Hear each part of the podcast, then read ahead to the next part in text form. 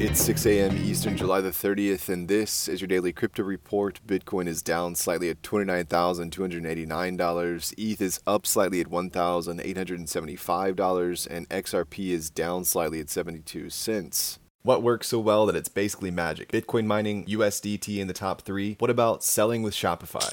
Shopify is the global commerce platform that helps you sell at every stage of your business. From launching your online shop to did we just hit a million orders? Shopify is there to help you grow. From their all in one e commerce platform to their in person point of sale system. Wherever and whatever you're selling, turn browsers into buyers with the internet's best converting checkout, up to 36% better compared to other leading commerce platforms. Sell more with less effort thanks to their new AI solution, Shopify Magic. My favorite thing about Shopify is no matter how much you want to grow, they have the solutions you need to take control and level up your business business. Shopify powers 10% of all e commerce in the US and millions of other entrepreneurs across 175 countries. Plus, Shopify's award winning help is there to support you every step of the way. Businesses that grow, grow with Shopify. Sign up for a $1 per month trial period at shopify.com slash DCR, all lowercase. Go to shopify.com slash DCR to grow your business, no matter what stage you're at. Shopify.com slash DCR.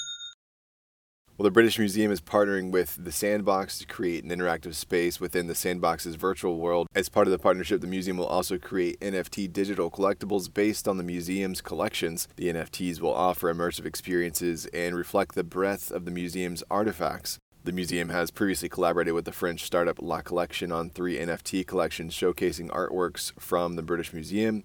This move is part of the museum's efforts to explore new and innovative ways to share its experiences and engage new audiences.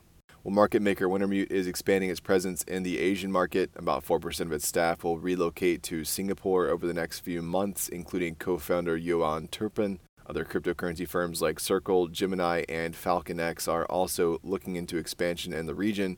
Singapore has been making strides in recognizing and regulating digital assets with recent court rulings and white papers outlining industry standards. Wintermute was founded in 2017, providing liquidity across multiple exchanges and participating in venture investing. Well, CME Group's Bitcoin futures market had its highest monthly volumes of the year in July, striking above 53 billion with one day left in the month. This comes despite dwindling volumes in the crypto market widely. The CME Bitcoin futures market is popular among institutional investors. In contrast, spot trading volumes in the crypto industry are close to their lowest levels on the year at around 11.1 billion compared to a year high of over 40 billion in March. And finally, Reddit has launched its Gen 4 NFT collectible avatars featuring colorful designs from 100 artists and popular NFT collections. The series, called Retro Reimagined, plays with nostalgia and includes the platform's iconic mascot, Learning from their previous releases, Reddit implemented anti bot measures like CAPTCHA and spin limits to improve the user experience.